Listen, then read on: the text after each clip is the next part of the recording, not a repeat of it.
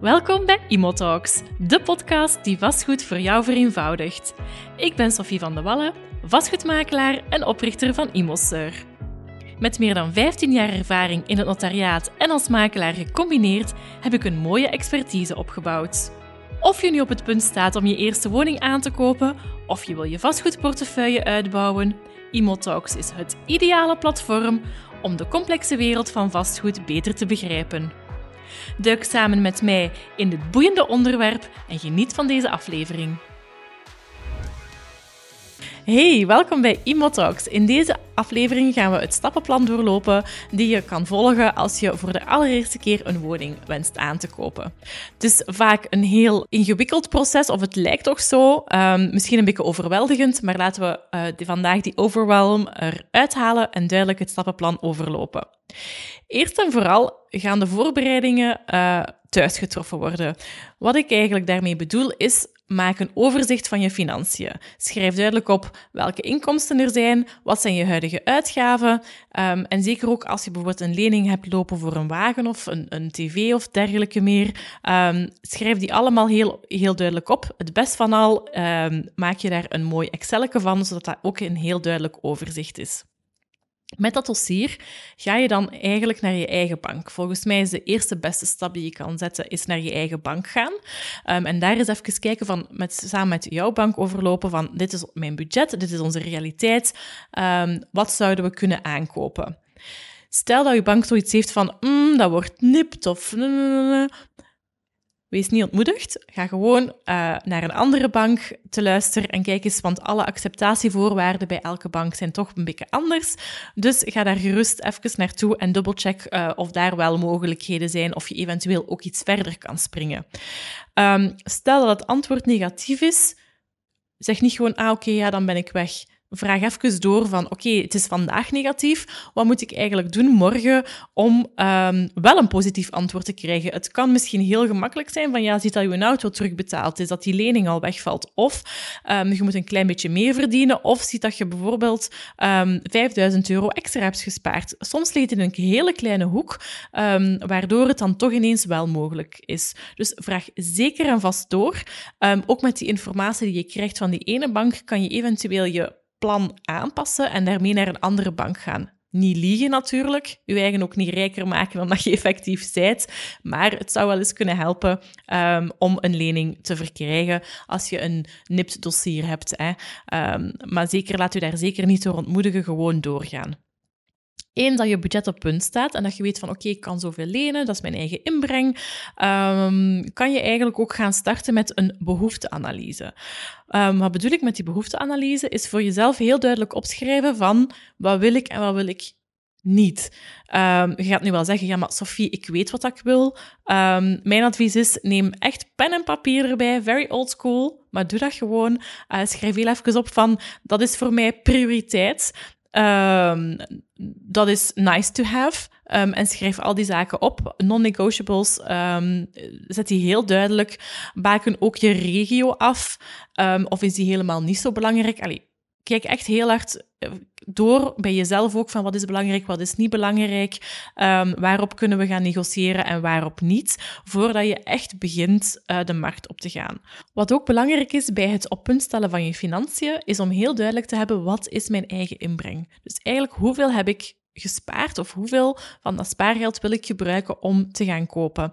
Bij alle banken ligt die eigen inbreng toch een klein beetje verschillend. Dus als je bijvoorbeeld echt genoeg verdient, maar je eigen inbreng is kleiner, kan het toch zijn dat ze dat uh, alsnog gaan accepteren. Um, maar schrijf wel heel duidelijk op wat je eigen inbreng is, dus hoeveel geld je hebt gespaard. Er zal altijd wel iets van eigen inbreng nodig zijn. De uh, periode waarin dat ze de leningen van 100% um, gaan toekennen is een beetje voorbij. Dus dat wil zeggen dat je eigenlijk enkel de notariskosten zelf kan betalen. Um, maar het is absoluut niet uitgesloten. Laten we wel zeggen dat um, door de band dat je toch wel 20% van de aankoopkosten, allee, van de, het totaalplaatje van je aankoop, inclusief kosten, moet uh, gespaard hebben. Maar opnieuw, laat je daar zeker niet door ontmoedigen. Ga gerust bij de bank langs en vraag echt door van wat heb ik nodig, hoeveel moet ik sparen om toch um, een aankoop kunnen te gaan doen. Dat is ook heel goed dat je een doel hebt om naartoe te werken en ook zo rap mogelijk um, die stap naar de aankoop te kunnen zetten. Eens je echt goed en wel op punt hebt wat dat je wilt, en zeker niet wilt bij de aankoop van je woning, uh, kan je naar stap 4 gaan en dat is een beetje marktonderzoek gaan doen. Uh, marktonderzoek, dat is eigenlijk een groot woord om te zeggen, zet je computer open, doe een ImoWeb, een ImoScope of een andere uh, portaalwebsite waar je het liefst op surft. Um, doe die even open en kijk eens van, voor mijn budget, wat kunnen wij daarvan krijgen? Is mijn behoefteanalyse realistisch geweest? Of moet ik een beetje gaan bijsturen uh, in het kader van mijn budget? Um, dus dat is ook een heel belangrijke stap. En dan gaan we eigenlijk terug um, over naar het pen- en papierwerk, waarin dat we onze finale budgetbepaling gaan doen en het nog eens gaan fine-tunen van onze behoefteanalyse. Het kan zijn dat nadat er marktonderzoek gebeurd is, dat je toch zegt van oei oei, mijn eisen waren misschien een beetje te um, ja, te streng. Uh, of, amai, ik kan eigenlijk veel meer krijgen voor mijn budget. Wat gaan we, hoe gaan we het uh, gaan regelen? Dus uh, opnieuw ga heel even die behoefteanalyse fine-tunen en ga ook je finale budget gaan bepalen, dat je er ook niet over gaat um, als je ineens toevallig je droomhuis zou tegenkomen of dat je ergens in, in een avontuur springt waar je financieel zeker niet klaar voor bent. Die finale budgetbepaling en het fine-tunen van je behoefteanalyse was puntje 5. Als we dan overgaan naar stap 6, kunnen we eigenlijk beginnen aan het leuke werk. Dat vind ik toch het leuke werk en dat is effectief je zoektocht starten. Um, opnieuw, de zoektocht tegenwoordig start gewoon op ook online. Um, dus dat is echt gaan kijken van, oké, welke huizen uh, of appartementen vallen binnen onze categorie en uh, de eerste afspraken gaan inboeken. Je zoektocht kan ook eigenlijk ook zijn van het met je um, omgeving delen. Van kijk, we zouden graag een woning of een appartement gaan kopen. Dat zijn onze vereisten. Mocht je iets tegenkomen of iets horen, laat het mij gerust weten. Dat kan zijn dat er toch wel eens iets tussen de mazen van het net uh, tevoorschijn komt, waardoor dat je eigenlijk een woning of een appartement zou kunnen aankopen nog voor het uh, online komt. Dus ik, ik zeg altijd, aarzel niet en, en deel ook gewoon wat dat je zoekt met je omgeving. Um, je start met je zoektocht, je begint aan um, ja, de, de bezichtigingen in feite. Um, en op een bepaald moment kom je echt wel het, de woning tegen ja, waar dat je voor valt, laten we het zo zeggen, die, die heel veel van je eisen voldoet, past perfect binnen het budget. Um, dan ga je een bod uitbrengen. Een bod uitbrengen is very scary, want als je bod aanvaard wordt, heb je ook effectief een woning gekocht. Ik zeg ook altijd, het is niet erg um, om naar redelijk wat woningen en appartementen te gaan kijken tijdens die zoektocht, omdat je op die manier ook echt wel gaat kunnen weten van op het moment dat je dan in de woning stapt die voor jou bestemd is, ga je het ook wel weten van alright, dit is het en hiervoor gaan we gaan. Want mijn ervaring leert mij dat we die en die en die huizen waren wel of niet goed. Um, dus op die manier is het zeker niet erg om naar redelijk wat panden te gaan kijken. We hebben dan um, het bod gedaan. Het bod is aanvaard. Um, dat wil nu zeggen dat, er, dat we overstappen naar punt 8, zijnde een onderhandse overeenkomst ondertekenen. Een onderhandse overeenkomst is, uh, die noemt ook wel eens de compromis genoemd, um, is het moment waarop ook de voorschot, het voorschot of de waarborgsom moet betaald worden. Die overeenkomst wordt ofwel getekend bij de notaris ofwel bij de vastgoedmakelaar die uh, het dossier heeft begeleid. Um, en daarin gaan alle afspraken die gemaakt zijn tussen partijen nog eens heel uitgebreid vermeld staan. Um, en gaan ook nog alle documenten vermeld worden en dergelijke meer, terwijl een bod um, een veel summierder document is waarin ook al de standaard afspraken tussen partijen gaan staan en bepaalde dingen die overeengekomen zijn. En die worden dan heel uitgebreid in de uh, compromis vermeld. Compromis of een verkoopsovereenkomst die um, heeft een achttiental pagina's. Um, dus als, jij, als iemand je een compromis voorlegt van drie bladzijden, zijn maar zeker dat daar niet alles in staat wat daar moet in staan. Hè. Um, dus ik denk, zodra er een achttiental bladzijden in zit, uh, 15, um, zou er wel ongeveer alles moeten instaan wat er moet instaan.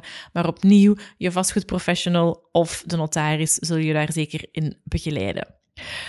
Um, de, we hebben dus het uh, voorschot betaald. We noemen dat eigenlijk nu tegenwoordig een waarborgsom. Dat is een heel belangrijke juridische nuance. Uh, daar, dat gaat mij ons een beetje te ver leiden.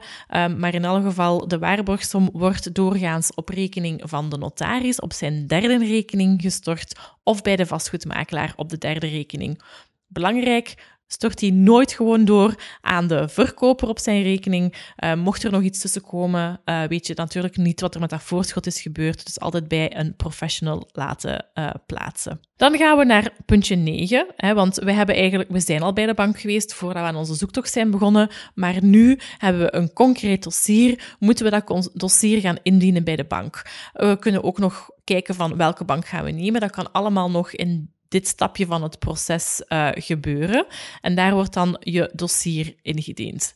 Eens al je dossier is ingediend, gaat een aantal weken later of een paar dagen later de bank ook um, gaan zeggen van kijk, uh, kom maar nog eens terug, uh, je mocht je definitieve kredietaanvraag ondertekenen en dan wordt dat dan helemaal officieel. Achter de schermen gaat, de onderteken, gaat je uh, kredietdossier ook naar de notaris worden doorgestuurd. Dus zelf moet je daar ook niks voor doen. Um, de bank stuurt dat altijd door naar je notaris, zodat zij alles in orde kunnen brengen om als volgende stap, stap 11 dan, de notariële akte voor te bereiden. Wat is een notariële akte? Dat is wanneer je naar een notaris gaat en zij maken daar een document voor op. En dat document wordt ook geregistreerd. Dat is een akte. Um, door de registratie wordt je document, je wordt je, je akte ook tegenstelbaar aan derden, um, waardoor dat je echt wel kunt gaan bewijzen van ik heb dat huis gekocht. Tijdens de akte wordt ook je krediet dossier. Uh, daar wordt ook een akte van gemaakt. Um, en dat wordt dan een hypothecaire inschrijving op je pand genomen. Um, de notaris die heeft een, tussen de compromis en de akte heeft hij standaard vier maanden de tijd um, om eigenlijk om de akte te, voor te bereiden en te laten doorgaan. En dat wil ook zeggen dat op dag van de notariële akte alle gelden beschikbaar moeten zijn bij de notaris de centen die de bank gaat meebrengen, daar zorgt de bank voor. Dat de bank, dat stel dat je 100.000 euro gaat lenen voor je aankoop, zal de bank zorgen dat die 100.000 euro op rekening van de notaris zal staan tegen het verleiden van de akte. Um, en moet jij zelf nog 100.000 euro opleggen, moet je ervoor zorgen natuurlijk dat die 100.000 euro ook beschikbaar is op, het, op de dag van het verleiden van de akte. Ik heb nu al een paar keer vermeld het verleiden van de akte. We gaan niet die akte verleiden um, in de zin die we, in de, in de betekenis die we meestal gebruiken bij het woordje verleiden. Dat wil eigenlijk zeggen dat we gewoon de akte gaan ondertekenen bij de notaris. Dus op het moment van de notariële akte uh, moet niet alleen, moeten niet alleen de gelden beschikbaar zijn bij de notaris, maar moet je ook voor zorgen, want je bent nu officieel eigenaar geworden, dat je brandverzekering is afgesloten. Um, ook op het moment van die notariële akte um, worden in principe de sleutels overgedragen. In ieder geval, op gelijk welk moment dat je sleutels van een pand ontvangt, die je ook gaat bijhouden, uh, moet je ervoor zorgen dat je verzekerd bent. Dat is zowel als huurder, als bewoner um, of ook als eigenaar dus. Standaard gezien Um, is dus die termijn tussen de compromis en de akte maximum vier maanden. Maar er kan van die termijn ook afgeweken worden. Daarvoor zijn speciale documenten nodig um, om die termijn te gaan verlengen. Um, als dat zou nodig zijn voor bepaalde redenen, aarzel dan ook niet om daarvoor in gesprek te gaan met jouw notaris of met je vastgoedprofessional die je daarin uh, verder kan begeleiden. Dan komen we aan, dus we hebben de akte ondertekend. Uh, puntje 12 is dan de sleuteloverdracht. Normaal gezien ontvang je de sleutels, tenzij dat er andere afspraken zijn gemaakt, ontvang je ook je sleutels bij het, op het moment van het ondertekenen van de akte. In de praktijk wordt er een afspraak gemaakt, dat is ofwel vlak voor de akte of vlak na de akte, waarin je samen met de verkoper terug naar de woning gaat um, om de sleutels te overhandigen, nog eens een laatste tour te doen, om te gaan kijken van, zijn er nog bepaalde dingen die uitgelegd moeten worden, en ook om de tellerstanden te gaan noteren. Want natuurlijk, je bent nu eigenaar geworden. Water, gas, elektriciteit, die staan nog allemaal op naam van de verkoper of van de laatste bewoner. Maar op het moment van de akte um, moeten die op jouw naam komen. Dus die worden dan ook op dat ogenblik uh, genoteerd. Een tip daar is, neem altijd zeker een foto van die tellerstanden.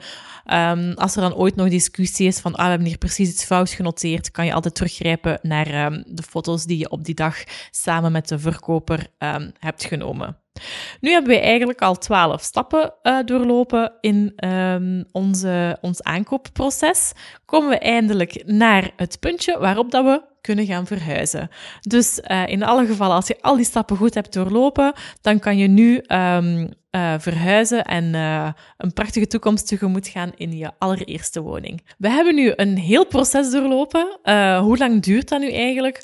Um, ja, hoe lang je aan de zoektocht bezig bent, dat hangt een beetje af van hoe snel dat je pand vindt. Dus daar kan ik geen uitsluitsel over geven.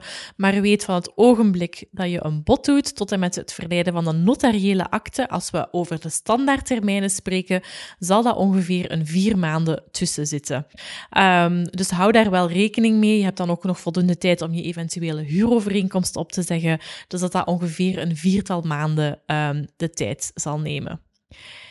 In ieder geval, heel veel succes met die zoektocht en met de aankoop van je eerste woning. Wil je toch nog graag eens de, uh, het stappenplan met mij samen overlopen? Ik heb voor jou een gratis gids hierover gemaakt en die vind je terug in de show notes. Heel erg bedankt om te luisteren en tot een volgende keer.